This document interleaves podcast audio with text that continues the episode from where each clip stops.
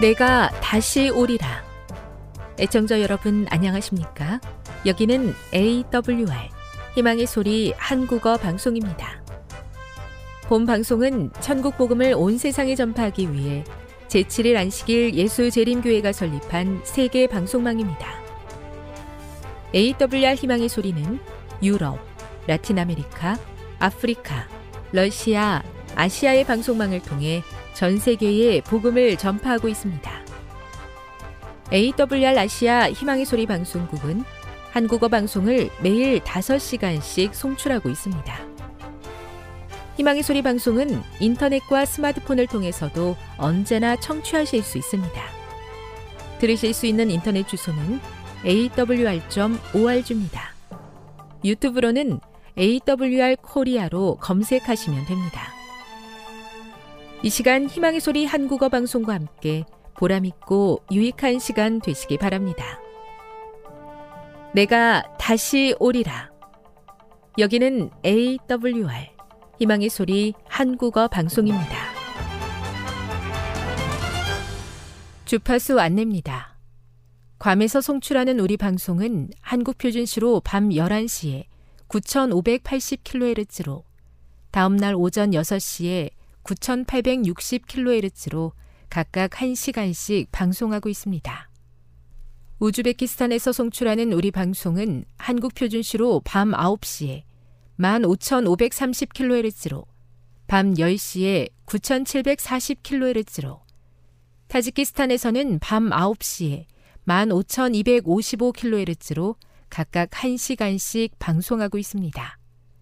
애청자 여러분의 많은 청취 바랍니다.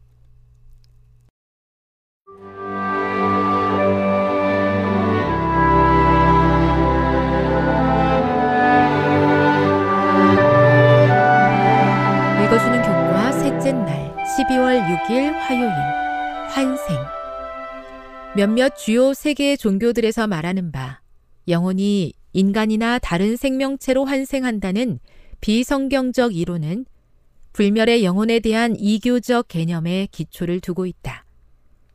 대부분의 기독교인들은 죽은 후 영원한 천국이나 지옥에서 사는 불멸의 영혼의 존재를 믿고 있다. 한편 환생을 믿는 다른 종교에서는 사람이 땅에서 죽음과 재탄생의 많은 순환을 겪는다고 주장한다. 어떤 사람들은 환생은 영혼이 완벽을 향한 여정에서 훨씬 더 높은 수준의 지식과 도덕을 얻을 수 있도록 하는 영적 진화의 과정이라고 생각한다. 힌두교도들은 영원한 영혼이 여섯 가지 생명의 종류, 즉, 수중생물, 식물, 파충류와 곤충, 새, 동물, 그리고 하늘에 사는 존재를 포함한 인간을 거치는 윤회를 경험한다고 믿는다. 히브리서 9장 25에서 28절과 베드로전서 3장 18절을 읽어보라. 만일 예수님께서 한 번 죽으셨고 마찬가지로 모든 인간도 한 번 죽는다면 왜 어떤 사람들은 기독교인이라고 주장하면서도 어떤 형태로든 환생을 믿는 것인가? 많은 사람들은 믿어야 할 것이 아니라 믿고 싶은 것을 믿는다. 어떤 이론이 살아가는데 평안과 위로를 가져다 준다면 그것만으로도 만족스럽다고 생각하기 때문이다. 그러나 성경을 진지하게 받아들인다면 환생에 관한 이론은 도저히 받아들일 수 없는 주장이다. 첫째, 환생에 관한 이론은 영혼의 죽음과 육체의 부활에 대한 성경적 가르침과 모순된다. 둘째, 그와 같은 주장은 예수 그리스도의 구속 사역을 통한 믿음을 통해 은혜로 받는 구원의 교리를 부정하고 인간의 업적을 그 자리에 대신 놓는다. 셋째, 그 이론은 사람의 영원한 운명이 각자의 생애를 통한 선택으로 영원히 결정된다는 성경적 가르침과 배치된다. 넷째, 그 이론은 그리스도의 재림의 의미와 타당성을 경시한다. 그리고 다섯째, 그 이론에서는 전생에서 부족했던 점을 극복할 수 있는 다른 기회가 있다고 말하지만 그것은 성경의 가르침과 다르다. 한마디로 환생이라는 개념은 그리스도인 신앙에는 설 자리가 없다. 교훈입니다. 사람이 땅에서 죽음과 재탄생의 수많은 순환을 겪는다고 주장하는 환생에 대한 가르침은 죽음에 대한 성경적 가르침과 모순되기 때문에 결코 받아들여서는 안 된다. 묵상. 사탄이 사후 세계에 대한 잘못된 사상과 가르침을 널리 퍼뜨리는 이유는 무엇일까요? 적용. 우리가 너무나 쉽게 접하는 영상 매체들을 통해 사후 세계에 관한 비성서적인 사상들을 접하게 됩니다. 그리스도인으로서 영상 매체를 대하는 올바른 태도는 무엇일까요? 영감의 교훈입니다. 하나님께서 금하신 일. 하나님께서는 죽은 자의 영혼과 교통하노라고 주장하는 모든 일을 분명히 금하셨다. 구약시대에도 오늘날의 강신술사들과 같이 죽은 자와 교통하노라고 주장한 부류의 사람들이 있었다. 신접한 자의 행위는 하나님께서 가증히 여기시는 일로 선언되었고 그것은 죽음의 형벌에 해당되는 것으로 엄하게 금지되었다. 각시대 대쟁투 556 죄악 세상에서 조금씩 발전하여 다시 태어난다 한들 그것이 무슨 축복이 되겠습니까? 모든 믿는 자들을 위해 준비된 하나님의 나라에서 하나님과 함께 영원히 살기 원하오니 날마다 하나님과 깊은 관계 속에 순종하며 살게 해 주시옵소서.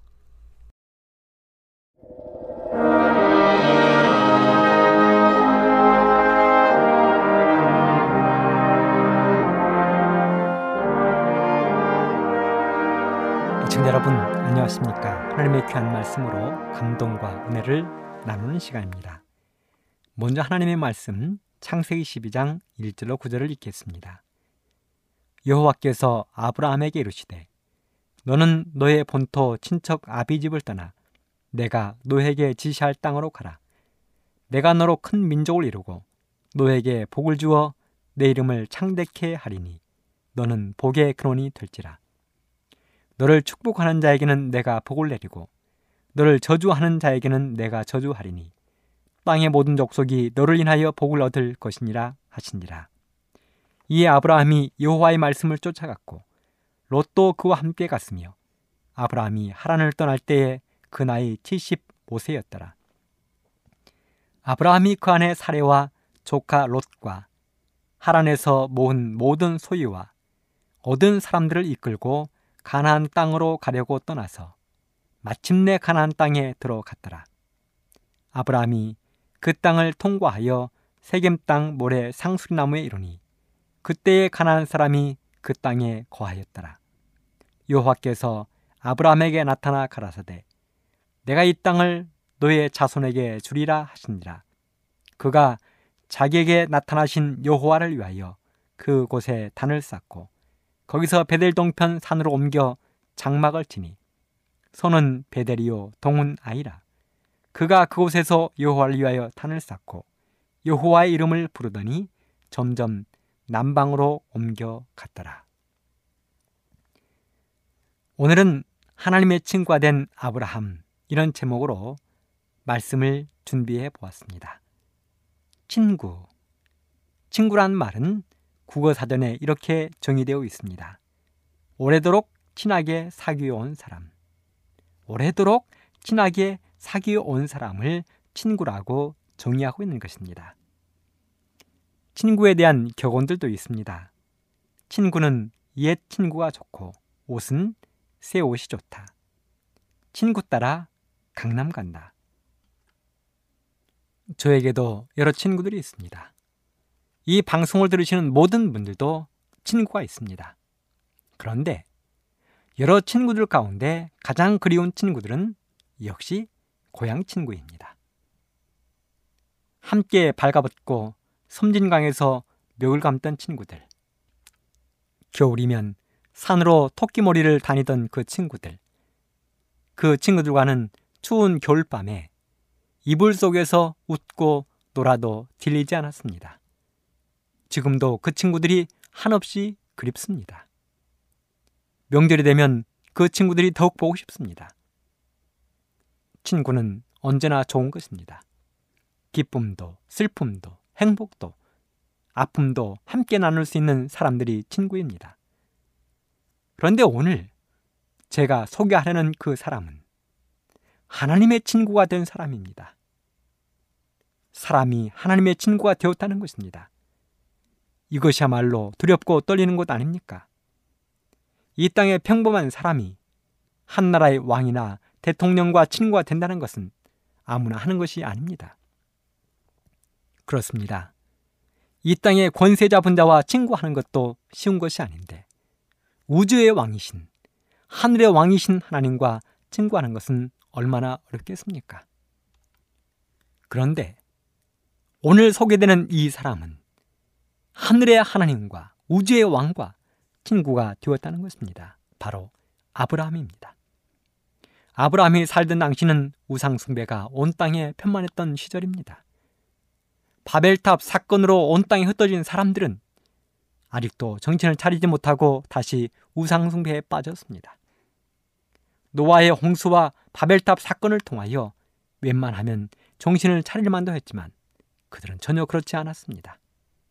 그래서 하나님은 그들을 포기할 수밖에 없는 지경에 또다시 이르게 되었습니다. 홍수가 있기 전 노아를 선택하셔서 방주를 만드신 하나님. 그래서 인류와 생명을 보존하신 하나님께서 이번에는 아브라함을 선택하셔서 자신의 율법을 보존하는 보존자로 삼기로 결정하셨습니다. 사실 아브라함은 하나님의 이런 기대를 만족시키기에는 몇 가지 어려움이 있었습니다. 그리고 그런 어려움을 극복하는 데는 많은 어려움들이 뒤따를 것이었습니다. 그 어려운 점은 바로 아브라함 자신이 미신과 우상이 편만한 지역에서 살고 있다는 사실입니다. 자랐다는 것입니다. 조금 전에도 제가 말씀을 드렸지만 당시의 사회에는 우상 숭배가 이미 보편화되어 있었습니다. 하나님을 잊어버린 지 오래되었습니다. 심지어는 셈의 후손으로서 하나님에 대한 신앙을 물려받은 아브라함의 아버지 데라와 그 가족들까지도 요호수아 24장 2절에 보면 다른 신들을 섬겼다고 기록하고 있습니다. 그렇습니다. 아버지가 우상 숭배자였습니다. 어머니도 마땅히 그랬을 것입니다. 아브라함의 동생인 나홀과 하란도 그랬을 것입니다. 이런 환경 속에서 생활했던 아브라함이 어떻게 우리 하나님의 부르심에 금방 예 할 수 있겠습니까? 하지만 하나님은 그러한 상황 속에서도 자신의 참 신앙을 지킬 남은 머리를 만들어야 하셨습니다. 아담, 셋, 에녹, 무두셀라, 노아, 샘을 거쳐 계속하여 이 땅에 하나님의 말씀을 이어가야 될 사람들. 결국은 마지막 시대의 남은 물이 요한계시록 12장 17절에 하나님의 계명을 지키며 예수의 증거를 가진 자들. 요한계시록 14장 12절 하나님의 계명과 예수 믿음을 지킨 자들에게 참 신앙을 물려줄 사람을 만들어야 하셨습니다. 그리고 하나님이 그 사람으로 선택한 사람이 바로 아브라함이었습니다. 그렇다면 우리 하나님이 아브라함을 불러 막중한 임무를 부여하신 이유가 있었을 것입니다.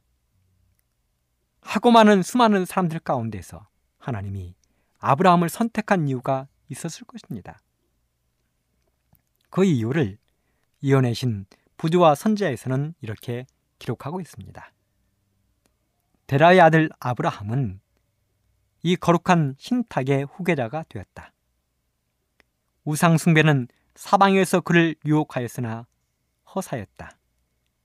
신실치 못한 자들 가운데서도 신실하며 만연하고 있는 배교에도 부패되지 않은 채 그는 유일하신 참 하나님을 예배하는 일을 끝까지 고수하였다. 그렇습니다. 아브라함은 우상 숭배가 편만한 세상에서 신실하게 믿음을 지키던 사람이었습니다. 사방에서 밀려는 온갖 유혹에도 큰 바위처럼 거대한 바위처럼 꿈쩍도 하지 않던 견고한 믿음의 소유자가 아브라함이었습니다. 수많은 사람들이 죄악의 물결에 휩쓸려 갈 때 그것을 보며 슬퍼하고 안타까워하던 사람이 아브라함이었습니다. 아브라함의 모습은 마치 에녹을 다시 보는 것 같았을 것입니다. 홍수전에 노아를 다시 보는 것 같았을 것입니다. 그래서 하나님은 아브라함에게 이런 막중한 임무를 맡기로 결심하시고 그를 부르신 것입니다.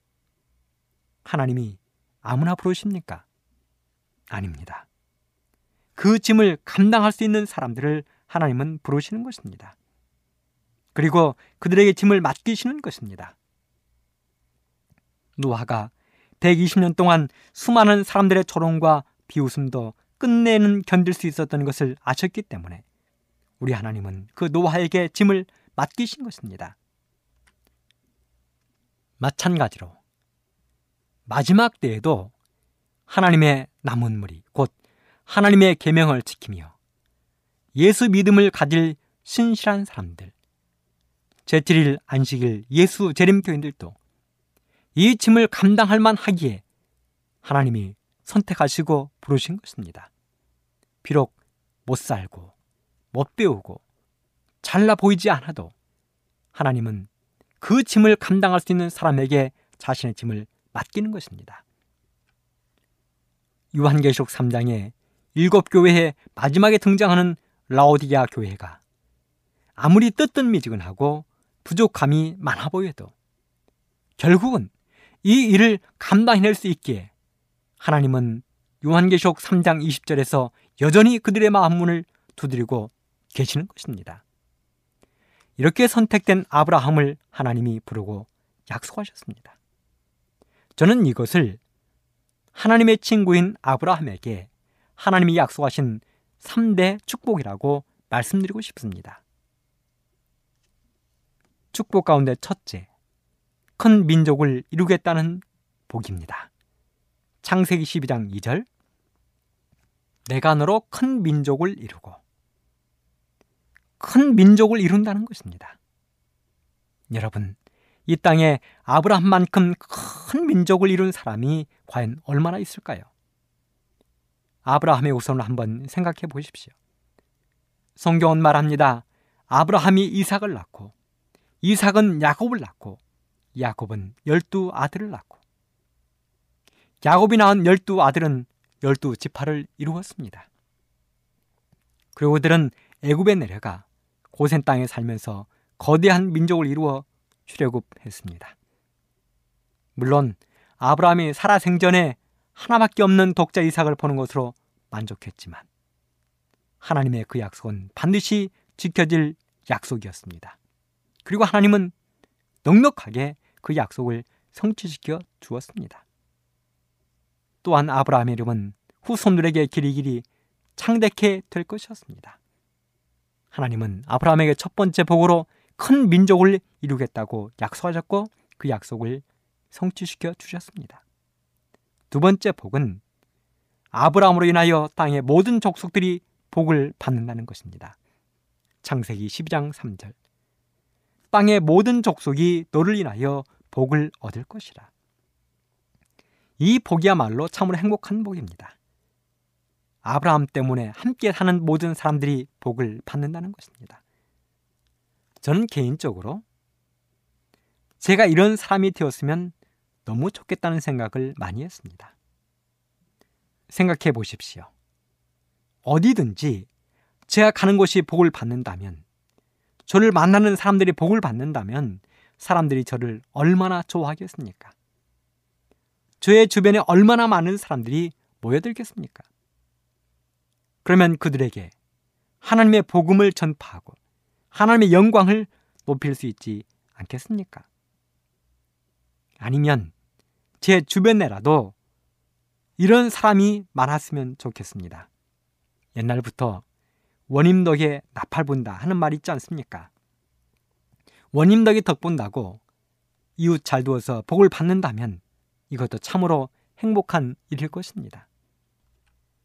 그런데 하나님께서 말씀하셨습니다. 아브라함에게 말씀하셨습니다. 너로 인하여 아브라함 너로 인하여 모든 족속이 복을 받을 것이라고 하나님은 말씀하셨습니다. 그리고 하나님은 그 약속대로 아브라함이 가는 곳마다 사람들이 복을 받게 하셨습니다. 세 번째 복은 그의 후손에서 구세주가 태어나실 것이었습니다. 여러분, 이보다 더 큰 복이 어디 있을까요? 그의 후손에서 구세주가 태어난다는 것입니다. 마태복음 1장에 기록된 예수님의 족보는 이렇게 시작하고 있습니다. 마태복음 1장 1절 아브라함과 다윗의 자손 예수 그리스도의 세계라. 아브라함이 이삭을 낳고 이삭은 야곱을 낳고 야곱은 유다와 그의 형제를 낳고 17절 그런즉 모든 대수가 아브라함부터 다윗까지 14대요. 다윗부터 바벨론으로 이거할 때까지 14대요. 바벨론으로 이관 후부터 그리스도까지 14대라라. 그렇습니다. 우리 예수님은 아브라함과 다윗의 자손이라고 기록되어 있습니다. 우리의 구원자 되시는 예수 그리스도께서 아브라함의 후손으로 이 땅에 오셨습니다. 하나님은 이 놀라운 3대 복을 아브라함에게 약속하신 것입니다. 하지만 이 축복은 무조건 주어질 것이 아니었습니다. 이 축복을 받기까지는 반드시 그의 상하는 희생이 뒤따라야 했다는 것입니다. 아브라함이 치른 희생 첫 번째는 하나님께서 말씀하시기를 가족과 친척을 떠나라고 이야기하였습니다. 장세기 10장 1절에 보면 너는 너의 본토 친척 아비의 집을 떠나 내가 너에게 지시할 땅으로 가라. 여러분, 평생을 함께 살아온 가족과 친척을 떠나라는 명령은 굉장히 가혹해 보이는 명령입니다. 그들과 함께 먹고, 함께 자고, 함께 웃었습니다. 동고동락한 것입니다. 어려울 때 함께 지켜주고, 함께 먹을 것 있으면 나누었습니다. 그런데 그들과 헤어지라는 것입니다. 우리 하나님이 왜 아브라함에게 그렇게 이야기하셨을까요? 왜 하나님은 아브라함으로 하여금 가족과 친척을 떠나라고 이야기하셨을까요? 그것은 아마도 앞에서 이야기한 것처럼 아브라함의 가족들은 이미 우상숭배의 관습에 젖어 당시의 사람들과 별반 다를 것이 없었습니다. 어쩌면 아브라함이 하나님의 뜻대로 일을 하는데 그들은 방해거리가 되었을지도 모르겠습니다. 그래서 하나님은 비록 아브라함의 마음이 아플지라도 그는 가족과 친척을 떠나야 된다고 말씀하셨습니다. 사랑하는 청자 여러분, 때로 하나님은 우리에게 이런 명령을 내리실지도 모르겠습니다. 아브라함에게 가족과 친척을 떠나라고 하신 하나님께서 마지막 때에 우리에게 이런 명령을 내리실지도 모르겠습니다. 그때에 사랑하는 청자 여러분, 여러분들도 아브라함과 같이 하나님의 말씀에 예 하고 순종할 수 있는 믿음을 지금부터 갖고 가게 되기를 간절히 바랍니다. 두 번째 아브라함의 희생은 고향을 떠나라는 것입니다. 사람이 정든 고향을 떠난다는 것은 그리 쉬운 일이 아닙니다. 제 주변 가까이에는 고향에 땜이 생기는 바람에 졸지에 고향을 잃어버린 분이 있습니다. 그분은 저희들에게 가끔 이런 이야기를 합니다. 자신은 실향민이라고. 그렇습니다. 고향을 잃어버린 실향민입니다. 우리나라에도 속초시 청호동에 가면 아바이 마을이라는 곳이 있지요. 그곳이 어떤 곳인지 아십니까? 우리 북녘 동포들은 이 아바이라는 말을 잘 아시지 않습니까? 아바이들이 사는 마을이라는 곳입니다. 그곳은 1950년 6.25 사변 때 정든 고향을 떠나 북한에서 남한으로 월남한 사람들, 북한의 실향민들이 모여 사는 곳입니다. 다른 것도 아니고 왜 속초인가? 이유는 딱 하나입니다. 북녘, 고향이 가깝기 때문에 그렇습니다. 고향 땅이 가깝기 때문에. 그래서 그들은 해마다 추석이나 설 명절이 되면 두고 온 고향을 그리워하며 자기들끼리 행사를 갖습니다. 우리 성경에도 보면 고향을 떠난 시장민들의 애환을 그려놓은 부분이 있습니다. 바로 시편 137편 1절로 6절입니다. 우리가 바벨론의 여러 강변 거기 앉아서 시온을 기억하며 울었도다. 그 중에 버드나무에 우리가 우리의 수금을 걸었나니 이는 우리를 사로잡은 자가 거기서 우리에게 노래를 청하며 우리를 황폐케 한 자가 기쁨을 청하고 자기를 위하여 시온 노래 중 하나를 노래하라 하미로다. 우리가 이방에 있어서 어찌 여호와의 노래를 부르고 예루살렘아 내가 너를 잊을진데 내 오른손이 그 제주를 잊을지로다. 내가 예루살렘을 기억지 아니하거나 내가 너를 나의 제일 즐거워하는 것보다 지나치게 아니할진데 내 혀가 내 입천장에 붙을지로다. 나라 잃고 고향 잃은 유대인들이 머나먼 이국 땅 바벨론에 끌려가 그리운 고향 산천과 하나님께 예배드리던 예루살렘 성전을 그리워하며 애달픈 마음을 시로 표현했습니다. 또한 형들에 의해 애굽의 종으로 팔려가던 열리곱 먹은 요셉도 애굽의 상인들에게 끌려가면서 자기가 살던 고향 산천이 보이는 곳을 지나갈 때 그도 슬퍼 아버지와 고향을 생각하며 목 놓아 울었다고 이현우 씨는 기록하고 있습니다. 고향은 이런 곳입니다. 우리들의 추억과 그리움이 묻어나는 곳입니다. 고향에는 가족이 있고 친척과 친구가 있습니다. 삶의 터전이 있습니다. 고향에서는 잘못도 감추어주고 덮어줄 수 있는 따뜻한 정이 있습니다. 그런데 하나님께서 아브라함에게 고향을 떠나라 하십니다. 그렇다면 왜 하나님께서 아브라함에게 그런 정든 고향을 떠나라고 하셨을까요? 그렇습니다. 그곳은 이미 우상숭배에 깊이 물들어 있던 곳이었습니다. 어디 하나 우상으로부터 안전하고 깨끗한 곳은 없었습니다. 어디로 눈을 돌려도 사방이 온통 우상으로 가득 차 있었습니다.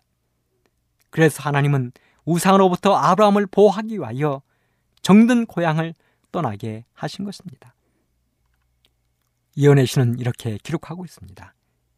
하나님께서 그로 거룩한 신탁의 보존자로서 그의 위대한 사업을 위하여 합당한 자격을 갖추게 하실 수 있도록 아브라함은 그의 초기 생에 교제하던 것들로부터 분리되어야 했다. 친족과 친구들의 감화는 주께서 당신의 종에게 주고자 의도하신 훈련의 방해가 될 것이었다. 이런 시험, 이런 가혹한 시험에 대한 아브라함의 선택이 히브리서 11장 8절에 이렇게 기록이 되어 있습니다. 믿음으로 아브라함은 부르심을 받았을 때 순종하여 장래 기업으로 받을 땅에 나아갈때 갈 바를 알지 못하고 나갔으며 그렇습니다. 아브라함은 선택한 데 있어서 망설임이 없었습니다. 의심하거나 기다려 달라고 요청하지 않았습니다. 아멘, 예 하고 곧장 순종했습니다. 하나님이 약속하신 땅이 어떤 곳인지 묻지 않았습니다. 토지는 비옥하고 기후는 적합한지, 양과 소떼를 기르기에 풀은 충분한지 묻지 않았습니다. 가서 만나게 될 사람들이 친절한지 아니면 사나운지 묻지 않았습니다. 요즘 한국 사회에 유행하는 말로 묻지도 따지지도 않았습니다. 아브라함은 하나님께서 말씀하셨으니 순종했습니다. 아브라함에게 있어서 가장 행복한 곳의 조건은 아주 간단했습니다. 그곳이 어디 있는지 간에 하나님이 계시면 그곳이 가장 행복한 곳이요 그가 살 곳이었습니다. 참으로 대단한 믿음이요 신앙입니다. 사랑하는 애청자 여러분, 여러분들도 바로 이런 아브라함의 믿음을 갖게 되기를 간절히 바랍니다. 부지와 선지자 126쪽은 이렇게 기록했습니다. 그는 하나님의 약속이 실현되는 외부적 증거가 조금도 없는데도 그 약속을 믿고서 집과 친척과 고향을 버리고 갈 바를 알지 못하면서 하나님께서 인도하실 곳으로 따라가고자 나아갔다. 2003년 4월에 있었던 한 사건입니다. 미국 유타주에 있는 국립공원 그랜드 캐년에서 암벽을 타던 한 젊은이가 있었습니다. 그의 이름은 아론 레스톤이고 그 당시 나이는 27살이었습니다. 그는 콜로라도에 있는 14,000핀트 이상의 봉우리들을 이미 정복했고 알래스카 등반을 준비하고 있었습니다. 그는 그곳에서 암벽을 타던 중에 1000파운드 되는 엄청난 큰 돌이 굴러 떨어지는 것을 피하다가 그의 오른손이 그만 그 돌 밑에 깔리고 말았습니다. 아무리 그 팔을 빼려고 해도 노력을 해도 불가능했습니다. 그렇게 고통과 절망 속에서 5일이 지나갔습니다. 구조대는 오지 않고 물도 음식도 바닥이 나고 말았습니다. 이제는 점점 희망이 사라져가고 있는 것입니다. 바로 그때 그는 마지막 선택을 하게 됩니다. 그것은 바위에 깔린 자신의 오른쪽 팔을 절단하는 일이었습니다. 그는 등산 가방에서 포켓용 나이프를 꺼냈습니다. 칼을 꺼냈습니다. 그리고 바위에 깔려 있는 자신의 오른팔의 살점들을 조금씩 잘라내기 시작했습니다. 팔은 불 속에서 타는 것처럼 고통스러웠습니다. 엄청난 통증이 밀려왔습니다. 하지만 그는 하얀 뼈가 드러날 때까지 그 고통스러운 작업을 계속했습니다. 그리고 마침내 바위에 깔린 자신의 오른쪽 팔을 잘라낸 후에 팔을 지혈하고 밧줄을 타고 60피트 밑으로 내려왔습니다. 그는 고통 속에서 있는 힘을 다해 다시 8km 20리를 걸어갔습니다. 그리고 마침내 그곳을 지나던 두 사람의 등산객을 만나 도움을 받은 후에 헬기를 타고 병원으로 후송될 수 있었습니다. 구조 헬기 조종사는 말했습니다. 만약 레스턴 씨가 자기 팔을 절단하는 그 아픔을 겪지 않았다면 그는 결코 생존할 수 없었을 것입니다. 아우든이라는 미국의 시인은 이런 말을 했습니다. 일생 동안 마치 가장 쉬운 것을 선택하듯이 가장 어려운 것을 선택하는 것, 이것이 믿음이다. 우리 그리스도인들은 마음을 새롭게 함으로 변화를 받고 하나님을 신뢰하는 사람들입니다. 하나님을 믿기로 선택한 사람들은 이 시대, 이 땅을 본받지 않는 사람들입니다. 무엇을 하든지 하나님의 선한 뜻을 선택하는 사람들입니다. 하나님이 기뻐하시는 뜻을 선택하는 사람들. 특별히 우리 그리스도인들은 삶의 절박한 순간에 우리가 마땅히 선택해야 될 믿음의 결단을 두려워해서는 안 되는 것입니다. 세번역 성경 로마서 12장 2절은 이렇게 기록합니다. 여러분은 이 세대를 본받지 말고 오직 마음을 새롭게 함으로 변화를 받아 하나님의 선하시고 기뻐하시고 온전하신 뜻이 무엇인지 분별하도록 가라. 그렇습니다. 사랑하는 애청자 여러분, 우리 모두도 이런 불같은 시험을 이기고 희생을 통하여 아브라함처럼 하나님의 사랑하는 친구들이 다 되시기를 간절히 바랍니다. 이렇게 해서 드디어 아브라함은 하나님이 준비하신 미지의 땅을 향하여 출발했습니다. 아브라함 당시 그가 살던 갈대 우리에서 거부였습니다. 큰 부자였습니다. 아브라함이 가나안 땅에 정착했을 때 그의 식구들은 천명에 이르렀습니다. 그렇기에 그는 출발부터 어려움이 있었을 것입니다. 그가 처음 갈대 우르를 나올 때는 아버지 데라도 살아 있었습니다. 그의 동생 나홀과 그의 가족은 아예 처음부터 따라 나서지도 않았습니다. 여전히 우상을 숭배했습니다. 오직 아브라함의 선택에 대하여 순종하고 따르기로 결심한 사람은 그의 아내 사라와 동생 하란의 아들인 조카 롯뿐이었습니다. 그럼에도 불구하고 아브라함은 묵묵히 하나님의 부르심에 순종하고 앞으로 앞으로 나아갔습니다. 그의 목적지는 자신을 비롯해서 아무도 몰랐습니다. 오직 하나님만이 그의 목적지를 알고 계실 뿐이었습니다. 그렇게 해서 아브라함이 마침내 도착한 곳이 세겜 땅이었습니다. 하나님은 부조와 선지자 128쪽에 이렇게 기록을 했습니다. 하나님의 벗 아브라함은 우리에게 훌륭한 모본을 보여주었다. 그의 생애는 기도의 생애였다. 그는 장막을 치는 곳마다 그 근처에 재단을 세우고 장막에 유하던 모든 사람들을 불러 아침 저녁으로 희생 제물을 드렸다. 그의 장막이 옮겨갔을 때에도 재단은 남았다. 후년에 유랑하는 가나안 사람들 중에는 아브라함에게서 진리에 대한 교훈을 받은 사람들이 있었다. 이들이 이 재단이 있는 곳에 왔을 때에는 언제든지 저들 앞에 지나간 사람이 누구인지 알고 그곳에 장막을 칠 때에는 재단을 수리하고 살아계신 하나님을 예배하였다. 이렇게 해서 아브라함은 마침내 하나님의 둘도 없는 친한 친구 벗이 되었습니다. 하나님이 지구 역사에 일어날 모든 일을 의논하는 친구가 되었습니다. 사랑하는 청자 여러분, 우리 모두도 아브라함의 믿음을 따라 우리도 하나님의 친구들이 됩시다. 하나님이 아브라함을 좋아했듯 우리도 좋아하는 친구를 만듭시다. 그런 믿음, 그런 희생, 그런 순종을 통하여 하나님의 둘도 없는 친구들이 되시기를 간절히 바라면서 말씀을 마치도록 하겠습니다. 지금 여러분께서는 AWR 희망의 소리 한국어 방송을 듣고 계십니다.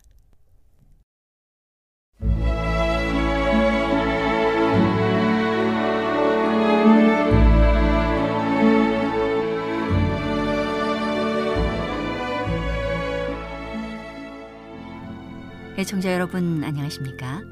명상의 오솔길의 유병숙입니다. 이 시간은 교회를 사랑하시고 돌보시는 하나님의 놀라운 능력의 말씀이 담긴 엘렌지 화이처 교회 증언 1권을 함께 명상해 보겠습니다. 큰 고난이 다가옴. 그때에는 그대의 고민의 부르짖음이 아무런 효력이 없을 것이다. 그리하여 다음과 같은 주님의 말씀이 적중될 것이다. 내가 부를지라도 너희가 듣기 싫어하였고, 내가 손을 펼지라도 돌아보는 자가 없었고, 도리어 나의 모든 교훈을 멸시하며 나의 책망을 받지 아니하였은즉 너희가 재앙을 만날 때에 내가 웃을 것이며 너희에게 두려움이 임할 때에 내가 비웃으리라. 너희의 두려움이 광풍같이 임하겠고 너희의 재앙이 폭풍같이 이르겠고 너희에게 근심과 슬픔이 임하리니 그때 너희가 나를 부르리라. 그래도 내가 대답지 아니하겠고 부지런히 나를 찾으리라. 그래도 나를 만나지 못하리니 대저 너희가 지식을 미워하며 여호와 경외하기를 즐거워하지 아니하며 나의 교훈을 받지 아니하고 나의 모든 책망을 업신여겼습니다. 그러므로 자기 행위의 열매를 먹으며 자기 꾀에 배부르리라. 어리석은 자의 퇴보는 자기를 죽이며 미련한 자의 안일은 자기를 멸망시키려니와 오직 나를 듣는 자는 안연히 살며 재앙에 두려움이 없이 평안하리라. 노예 제도와 전쟁 하나님께서는 노예 제도의 큰 죄 때문에 이 나라를 징벌하고 계신다. 그분은 나라의 운명을 당신의 손에 쥐고 계신다. 그분은 노예 제도의 죄 때문에 남부를 그 제도의 지나치고 기만적인 영향을 오랫동안 용납하는 일 때문에 북부를 징벌하실 것이다. 1861년 8월 3일 뉴욕주 루스벨트 총회에서 형제 자매들이 겸비와 금식과 기도를 위하여 따로 구별한 날에 모였을 때 주님의 영이 우리에게 임하시고 나는 이상 가운데 들어가서 오랫동안 이 나라의 저주가 되어온 노예 제도의 죄를 보았다. 탈주 노예 규제법은 압박받고 고생하는 노예에 대하여 마음속에서 일어나야 할 고상하고 관대한 모든 동정의 생각을 사람에게서 제거해 버리기 위하여 기도되었다. 그것은 그리스도의 교훈과 정반대된다. 하나님의 벌이 이제 북부에 내리고 있다. 왜냐하면 그들은 너무 오랫동안 노예 제도의 발전을 용납해 왔기 때문이다. 북부의 노예 제도 지지자들의 죄는 크다. 그들은 노예 제도의 확대를 인정하므로 남부의 죄를 지지해 왔다. 그들은 나라를 현재 고통스러운 상태에 빠뜨리는 데 있어서 현저한 역할을 담당해 왔다. 나는 많은 사람들이 우리에게 다가온 악의 정도를 깨닫지 못하고 있음을 보았다. 그들은 국가적인 어려움이 미구에 해결되고 혼란과 전쟁이 끝날 것이라고 스스로 자부해왔다. 그러나 많은 사람들은 그 문제에 있어서 기대했던 것보다 더 큰 현실 문제가 있다는 것을 깨닫게 될 것이다. 많은 사람들은 북부가 일격을 가하여 싸움이 끝나기를 기대해왔다. 나는 애굽인들에게 속박되어 있던 고대 이스라엘을 뒤돌아보라는 지시를 받았다. 주님께서는 모세와 아론을 통하여 그들을 구원하기 위한 일을 하셨다. 그 사람들이 이스라엘을 가도록 허락하는 명령을 내리기 위하여 특별히 하나님께서 보내심을 받은 사람들임을 바로에게 확신시켜 주고자 그 앞에서 이적들이 행해졌다. 바로의 마음은 하나님의 사자들에 대하여 굳어졌다. 그리하여 그는 그들이 행한 이적을 자연 현상으로 돌렸다. 그리하여 애굽 사람들은 하나님의 형벌을 받게 되었다. 재앙의 영향으로 고통을 당하고 있는 동안 바로는 이스라엘 백성들을 가도록 놓아주기로 동의하였다. 그러나 그들의 고통의 원인이 제거되자 즉시 그의 마음은 굳어졌다. 그의 고문들과 영향력 있는 자들은 하나님을 대항하여 스스로를 무장하고 그 재앙을 자연 현상의 결과로 설명하고자 노력했다. 하나님의 모든 심판은 그전 것보다 더 심해졌다. 그러나 그들은 주님의 천사가 애굽의 장자를 죽이기까지 이스라엘 백성들을 놓아주고자 하지 않았다. 보좌에 앉은 왕으로부터 가장 비천하고 낮은 자에 이르기까지 울며 슬퍼하는 일이 있었다. 그때 바로는 이스라엘 백성에게 가도록 명령했다. 그러나 애굽인들이 죽은 자들을 장사하고 나자 그는 이스라엘 백성을 놓아준 것을 후회했다. 그의 고문들과 영향력 있는 자들은 그들의 사별의 원인을 밝혀내고자 노력했다. 그들은 그 심판과 재난이 하나님께로부터 온 것임을 인정하고자 하지 않았다. 그러므로 그들은 이스라엘 백성을 추적했다. 애국 군대가 어떤 자들은 말을 타고 어떤 자들은 마차를 타고 전쟁을 위하여 무장하고 추적해 오는 것을 보자 이스라엘 백성들의 마음은 낙담되었다. 그들 앞에는 홍해가 있고 뒤에는 애굽 군대가 있다. 그들은 피할 길을 찾을 수가 없었다. 이스라엘이 애굽의 세력 안에 완전히 들어온 것을 보자 애굽인들은 승리의 함성을 질렀다. 이스라엘은 크게 두려워하였다. 그러나 주님께서는 그들을 앞으로 전진하게 하시고 지팡이를 들어 홍해를 가리켜 손을 뻗어 바다가 갈라지게 하라고 모세에게 명령하셨다. 그는 그렇게 하였다. 그러자 바다가 갈라졌다. 오늘은 하나님의 놀라운 능력의 말씀이 담긴 엘렌지 화이처 교회 증언 1권을 함께 명상해 보았습니다. 명상의 오솔길이었습니다.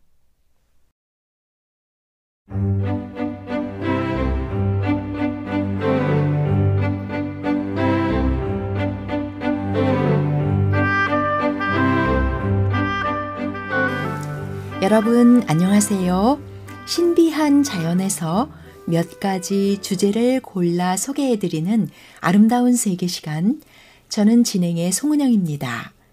시금치는 아시아 서남부가 원산지인 비름과의 한 해살이 혹은 두 해살이 풀로 뿌리는 육질이며 굵고 길쭉합니다.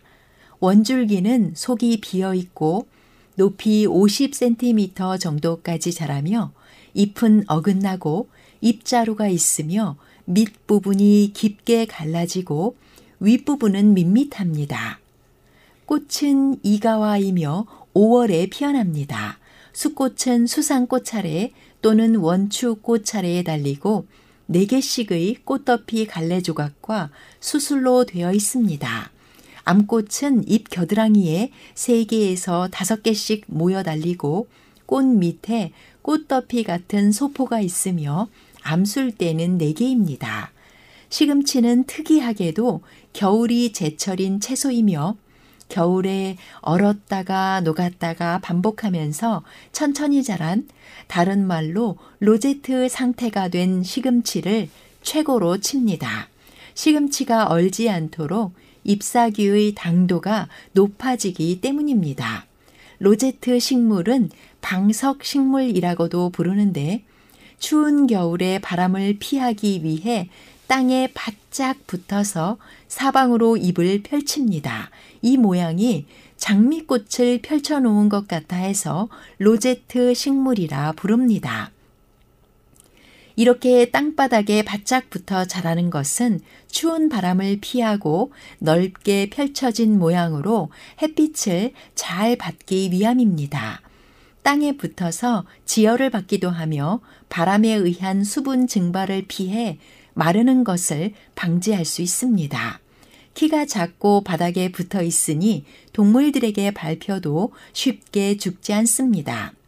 그렇다고 해서 겨울에 쑥쑥 잘 큰다는 것은 아니며 남부 해안 지방과 달리 내륙에서는 가을에 뿌리 내린 식물체가 로제트이든 지상부가 거의 죽든 간에 어떻게든지 겨울을 버티다가 이른 봄부터 재빨리 성장해 꽃대를 올립니다. 그래서 밭을 살짝 덮어주면 좋습니다. 시금치는 종자에 가시가 있는 월동 시금치와 그냥 둥근 보통 시금치의 두 종류로 나뉩니다. 시금치는 채소를 싫어하는 사람들이 주로 손꼽는 종류 중의 하나입니다. 하지만 좋아하는 사람들도 많으며 어느 시기에 수확한 제품을 먹느냐 또는 어떤 조리법으로 먹느냐 등에 따라 기존에 느꼈던 것보다 더 맛있게 먹을 수 있는 채소이기도 합니다. 시금치는 맛이 매우 무난하고 초록색이 보기 좋아 샐러드나 기타 요리에 많이 쓰입니다. 시금치 카레와 시금치 피자가 대표적인 음식이며 푹 쪄서 크림 소스에 버무린 creamed spinach도 있습니다. 동양에서는 일반적으로 시금치를 데쳐서 참기름과 다진 양념에 함께 버무려서 나물 반찬으로 만들어 먹는 경우가 많습니다. 사실 노지에서 재배한 경우 다 자란 뒤에 제철이라 싸게 나오고 많이 먹기도 하지만 중간쯤 자란 여린 시금치가 가장 달고 맛이 좋습니다. 시중에서 구할 수 있는 시금치는 크게 두 종류가 있는데 재래종과 계량종입니다. 맛은 재래종이 월등히 좋은데 양에 비해서 비싸며 보기가 어렵습니다. 이는 재래종이 계량종에 비해 자라는 속도가 매우 느려 수확이 느리기 때문입니다. 또한 완전히 자란 시금치보다는 노란 잎이 섞여 있는 쪽이 잎이 부드럽고 맛이 달콤합니다. 잎사귀가 작고 뿌리 부분에 붉은기가 많은 당도가 높은 시금치를 먹었다면 재래종일 확률이 높습니다. 재래종 시금치는 노지 시금치와 섬초 등으로 불리며 각 지방의 이름이 붙어 팔려나가고 있습니다. 대표적인 예로서 한국에서는 지리적 표시제, 대한민국의 96호로 등록된 포항에서 자라는 시금치인 포항초와 남해군에서 자라는 보물초가 있습니다.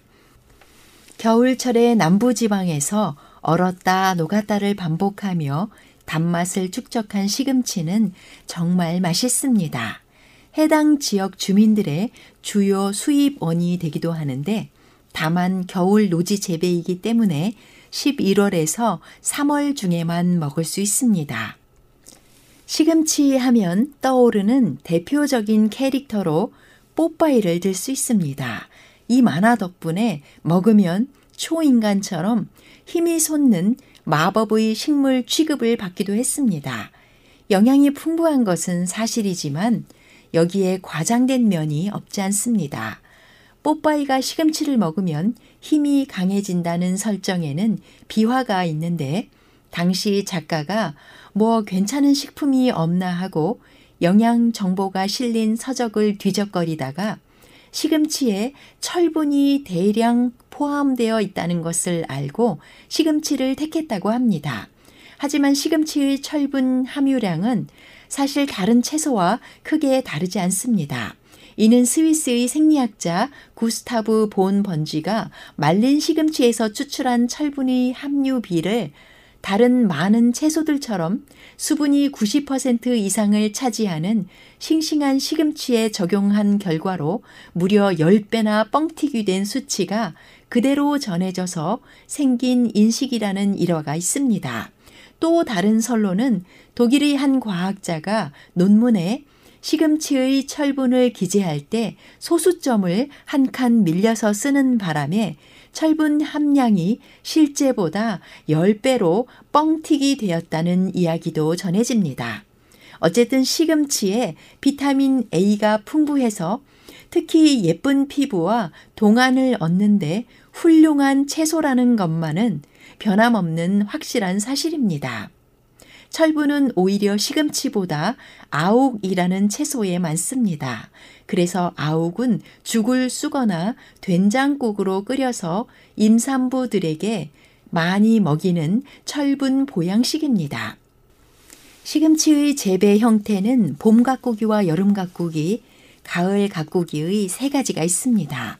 봄 가꾸기는 4, 5월에 씨를 뿌려 5, 6월에 수확하는 것으로 대표적인 품종으로는 노벨이 있고 여름 가꾸기는 6월에서 8월에 씨를 뿌려 8월에서 10월에 수확하는 형태로 재래종이 재배되나 온도가 25도씨 이상 되면 자라지 않으므로 고랭지에서만 재배할 수 있습니다. 가을 가꾸기는 9월에서 10월에 씨를 뿌려 10월에서 11월에 수확하는 것으로 주로 우성 시금치가 재배됩니다. 시금치는 보혈 식욕 증진제로서 매우 우수합니다. 잎이 부드럽고 섬유가 적어 환자용으로 추천되고 변비와 괴혈병 예방에도 효과적이며 소화를 돕는 식품입니다. 과거 일본에서는 건조 분말이 환자용으로 판매된 시기가 있을 정도입니다. 칼슘과 인, 철 등의 무기 성분이 많아 빈혈 예방에 좋으며 비타민이 골고루 많고 특히 비타민 A가 가장 많아 비타민의 보급 식품으로 매우 중요합니다. 시금치는 수산을 많이 함유하고 있기 때문에 충분히 데친 다음 먹는 것이 좋습니다. 생시금치를 즙으로 이용하기도 하지만 데치지 않고 이용하면 요도 결석의 원인이 됩니다. 미네랄이 풍부하더라도 콩팥이 안 좋은 사람은 요로 결석에 주의할 필요가 있습니다. 시금치에는 사포닌과 질이 좋은 섬유가 들어있어 변비에 효과가 있으며 베타카로틴을 포함한 카로티노이드가 많고 암 예방 물질인 엽록소를 다량 함유하고 있기 때문에 암을 발생시키는 위험을 낮출 수 있습니다. 레위기 26장 4절에는 내가 너희에게 철 따라 비를 주리니 땅은 그 산모를 내고 밭의 나무는 열매를 맺으리라 하는 말씀이 기록되어 있습니다. 철마다 필요한 영양소가 담긴 제철 식재료를 얻게 해 주시는 하나님께 감사합니다. 지금까지 아름다운 세계였습니다. 여러분, 안녕히 계십시오.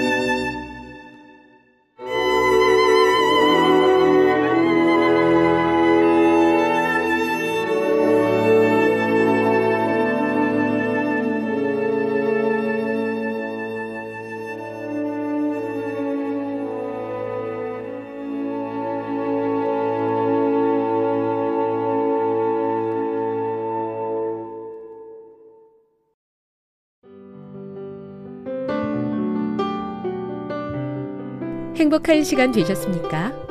지금까지 여러분께서는 AWR 희망의 소리 한국어 방송을 청취하셨습니다.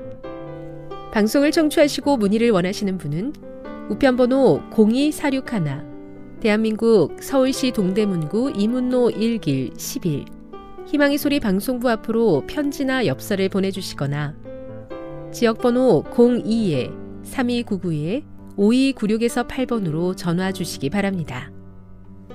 지금까지 함께 해주신 애청자 여러분들께 감사드립니다. 애청자 여러분, 다음 이 시간까지 하나님 안에서 늘 평안하십시오. 감사합니다.